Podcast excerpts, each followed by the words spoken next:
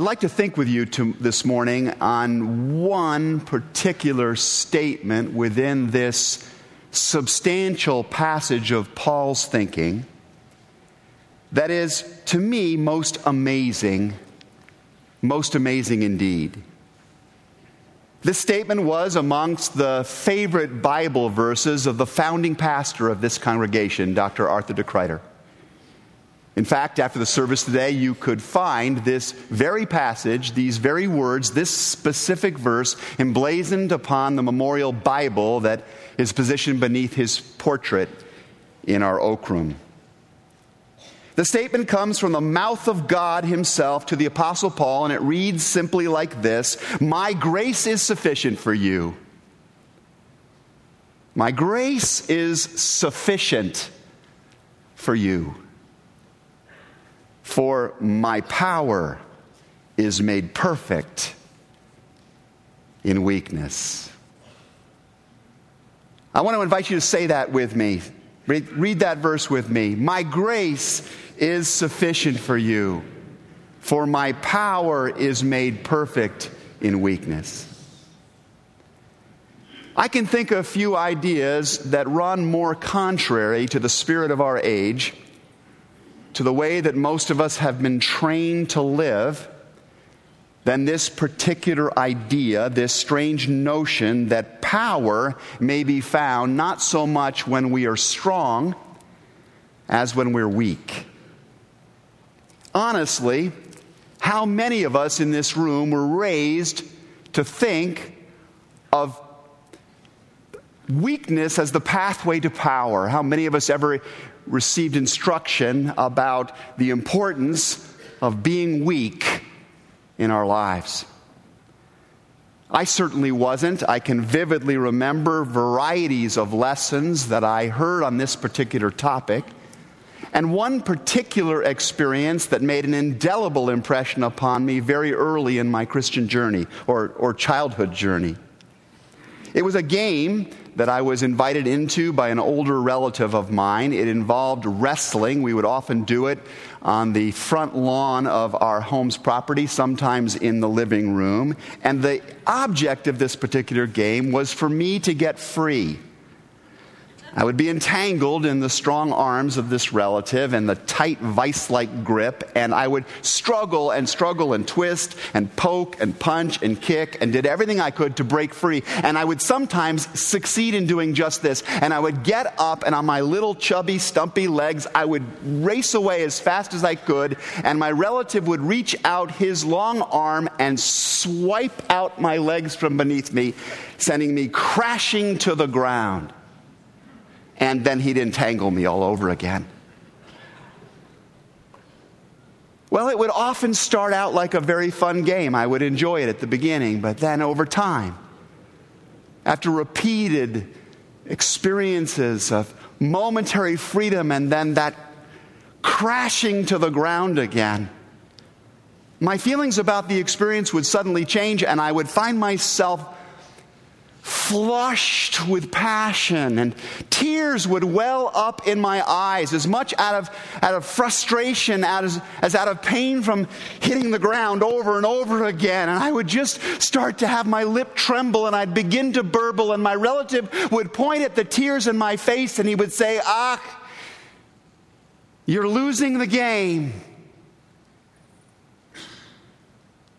You're losing the game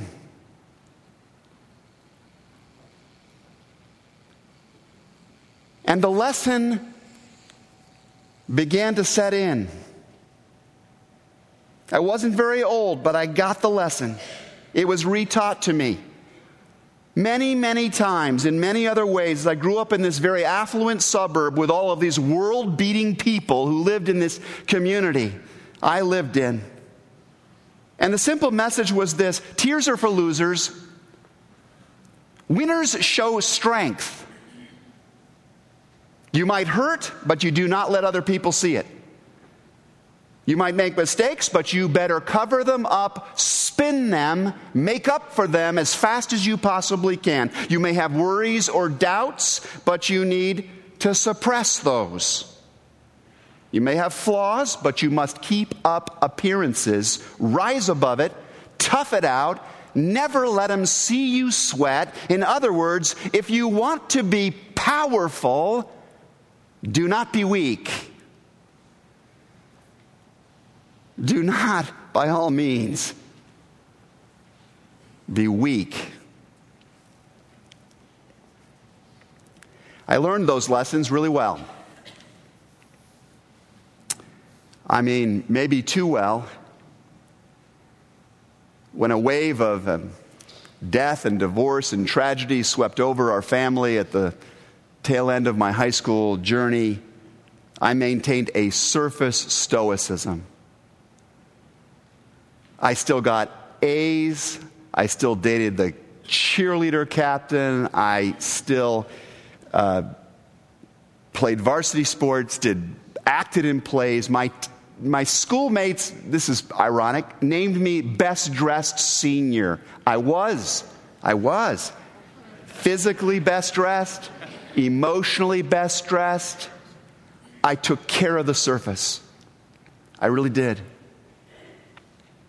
Secretly, I was drinking and taking drugs to anesthetize myself against the absolute chaos and pain that was going on inside. My friends were wondering why isn't Dan sharing with us what's really going on? He's not talking about the divorce, he's not talking about the obvious devastation going on in, in his life. A girlfriend, I've shared this story before, broke up with me saying it was because I was too smooth. I said, That's bad? and she says, Yeah, it's bad. You, you, you, never let me into your hurts and your hopes and your pains and your, your feelings. You give me no cracks or crevices in this smooth surface of your life. You're giving me nothing to hold on to, Dan. And, I'm thinking to myself, don't you get it? That would be weakness. That would be losing the game.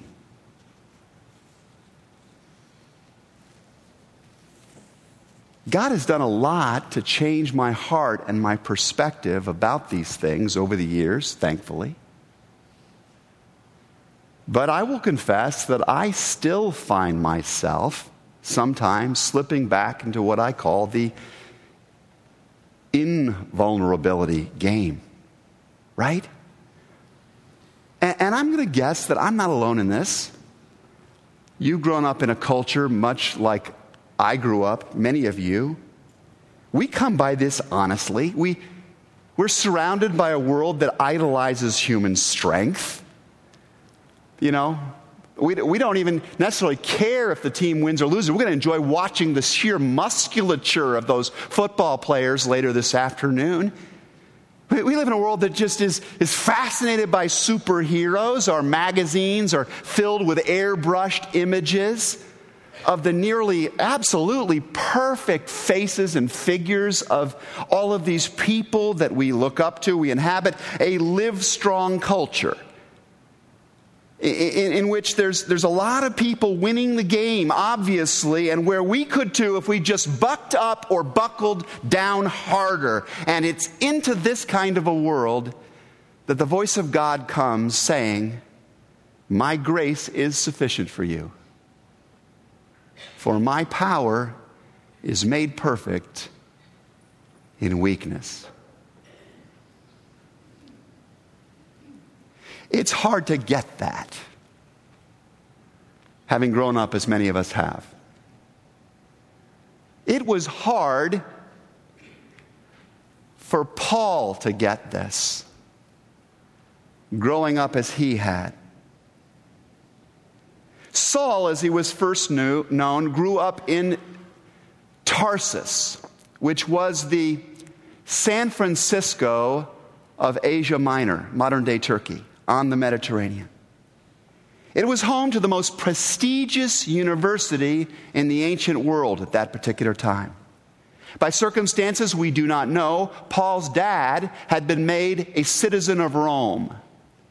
This was a stratospheric honor. This was like being made a member of the uh, British realm. It was one of those amazing accolades that opened doors every single where, way, every place you went. Your family thereafter sort of had the veneer of the knighted, of the nobility. And it would have no doubt, as this honor was passed down to Saul, made it really easy for him, relatively speaking, to get into the very finest schools. And in fact, it did.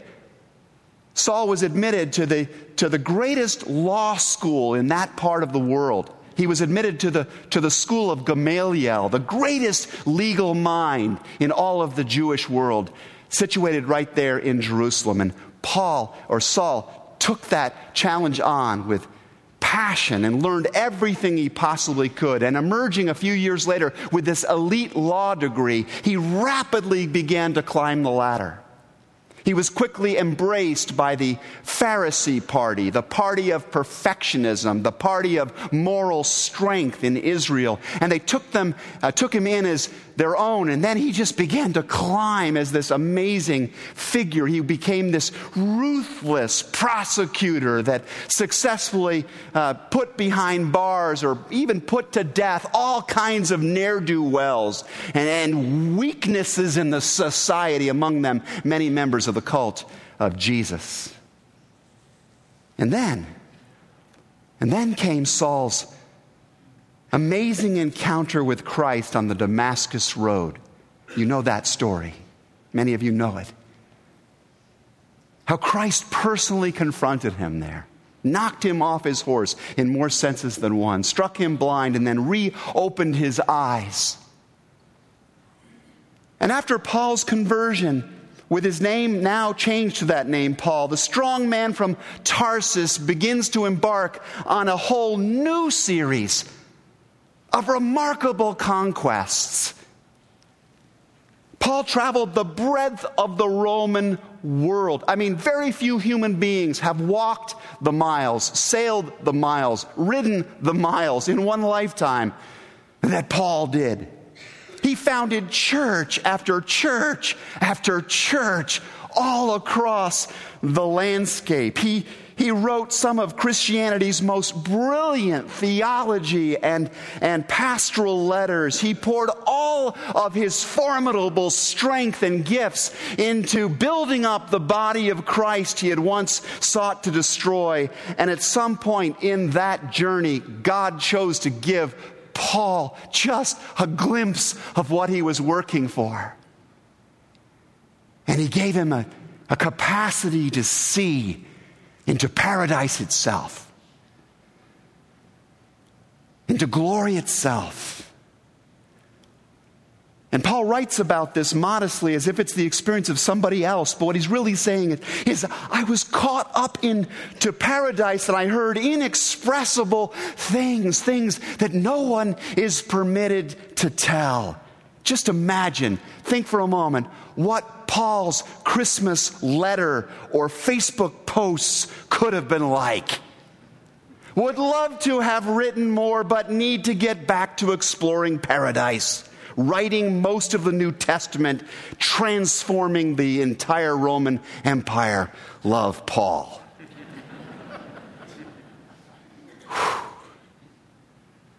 Talk about a strong man.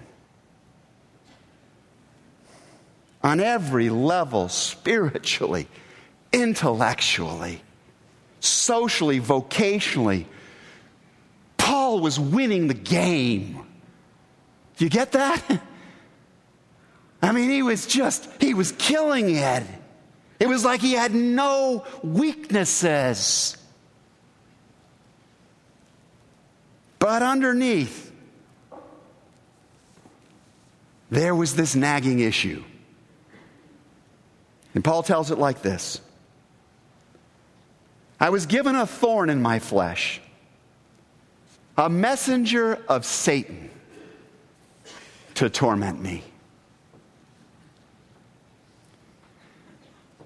Now, scholars have been speculating for centuries as to what Paul meant by this thorn in the flesh. Was it some physical ailment he had? Eye trouble? malaria, epilepsy, Something else? Was it some form of spiritual harassment or moral temptation? Maybe it was lust or chronic anxiety or haunting guilt over past misdeeds. Could it have been persecution he was talking about from his enemies that pierced him like a thorn? I guess you're just going to have to ask him one day because the Bible doesn't tell us, it leaves it open. I've often thought that was kind of nice because it helps me read into it my stuff, my thorns.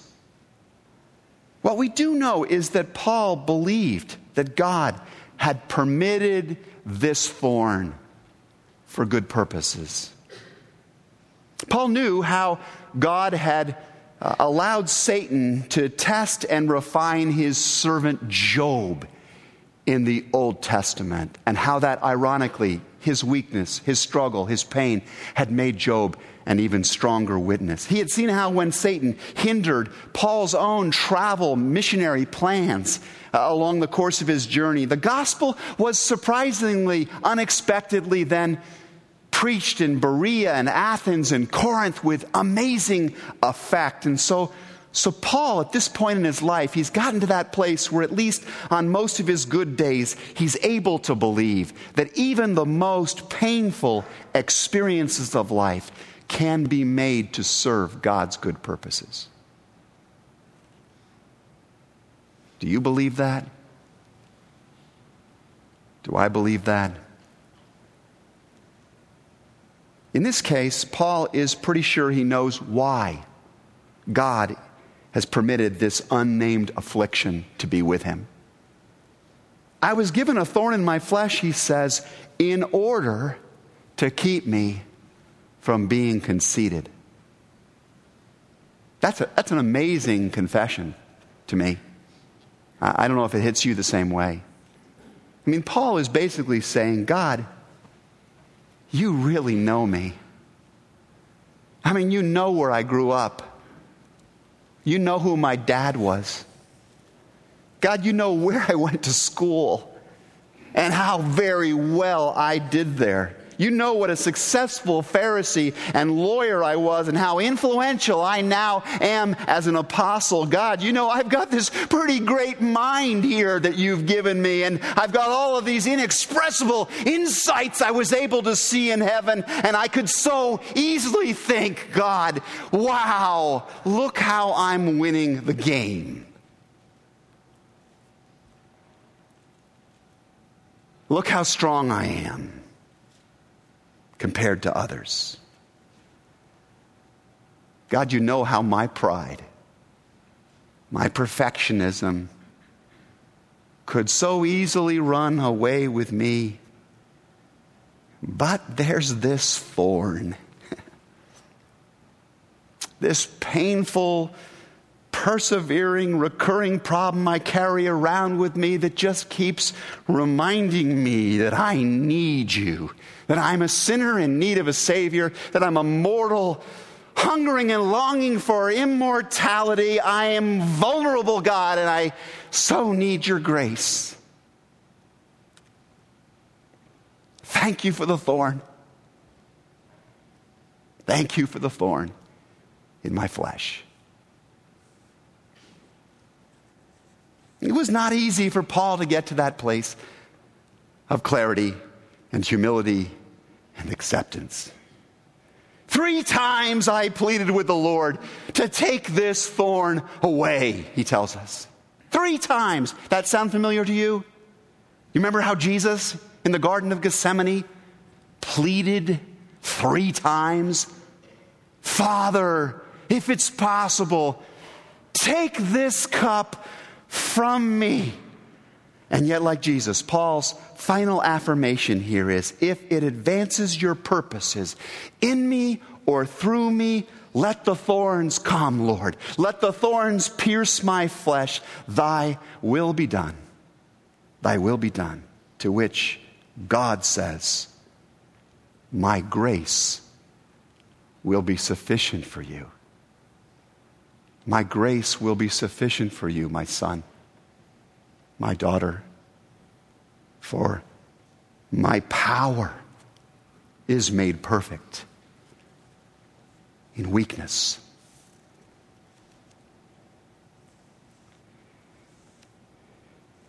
In light of those words, I want to take you back to that wrestling match on the long, long ago. I'd like to tie it to the text we've been studying, apply it to your life, and then let you go. Many of us, I think, grow up being taught that the goal of life is to be strong. And that is partially right. Okay? That is partially right.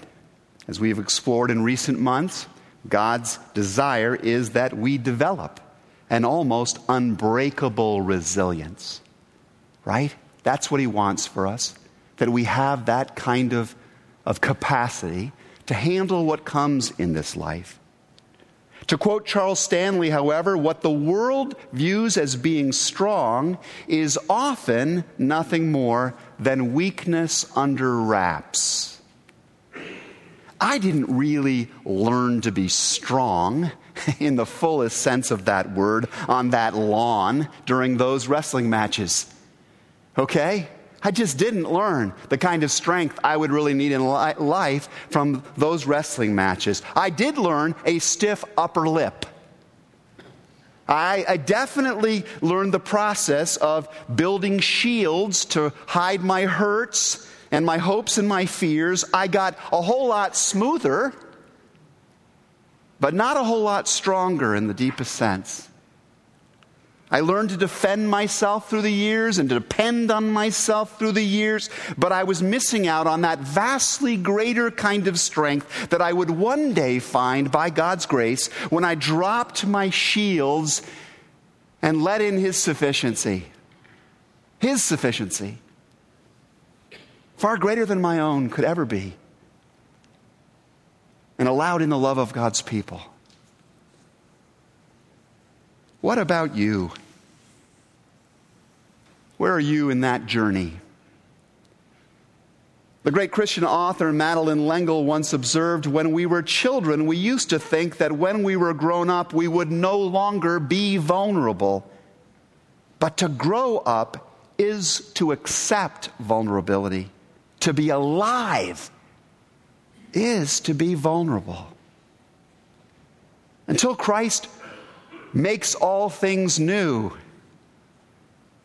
we're going to make mistakes. We're going to have our hearts broken. We're going to injure one another. We're going to have devastating days and hard years and maybe even decades. And our bodies will eventually fail us altogether. And it is what we do with that vulnerability that truly counts. When we try to carry it alone, it becomes a terrible secret and an awful burden. When we share it with God, when we let others into it, it becomes a place where God meets us with His gracious power.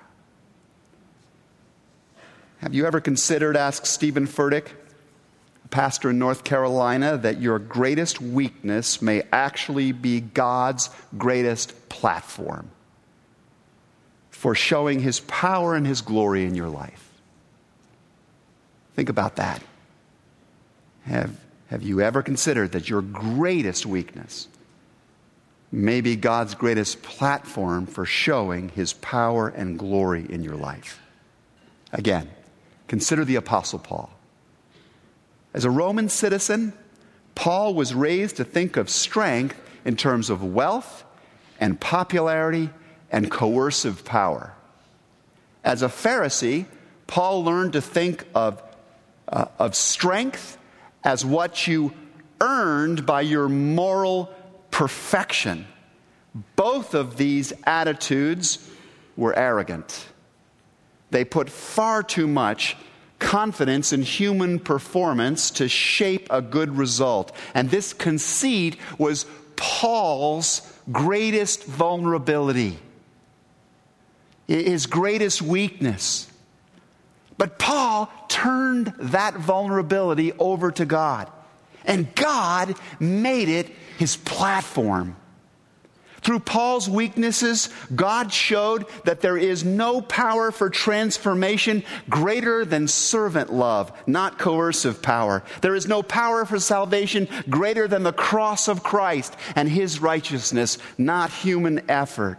At the time that the Emperor Nero executed him, Rome regarded Paul as a lonely fool and failure. The Pharisees had rejected him as a stupid sellout to a cult that was obviously not going to last. And today, we call our dogs Nero, and the Romans name their cathedrals Paul. And Paul's message of God's grace trumps radical Islam and every other form of Phariseeism and remains the hope of this world. I'd like to hear an amen, amen. because it's the truth. Here is my closing question for you What might God do with your weakness if you really handed it over to Him? What might he do with these weaknesses? Is there some some hidden sin that you need to confess to him today, right now, before you leave here, so that you can begin to experience his power for forgiveness and renewal? Is there some pain in your life some panic or stubborn pattern that you've been hiding that you might actually share with someone else, maybe somebody right here before you leave, so that you can begin to experience the power of God at work through his body, the church? Is there some thorn in your flesh for which you need to ask God's help in starting to see its particular place in God's perfect purposes. Don't be afraid of your vulnerabilities, okay? Just give them to Him. His grace is sufficient for all your needs. For my power, says the Lord, is made perfect in your weakness. Please pray with me.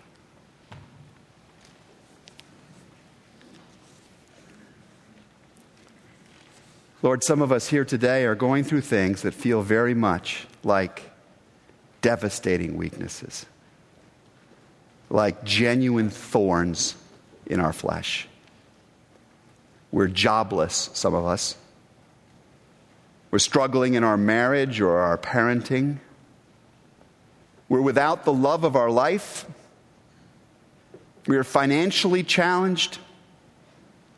We're caught up in pornography or alcohol or drugs. We feel we are unattractive or unwanted or unworthy of care. Help us to see that it is precisely where we are weak like this that you are strong and ready to meet us with your all sufficient grace. Make our very weaknesses the platform for your glorious work through Jesus Christ our Lord, we pray. Amen.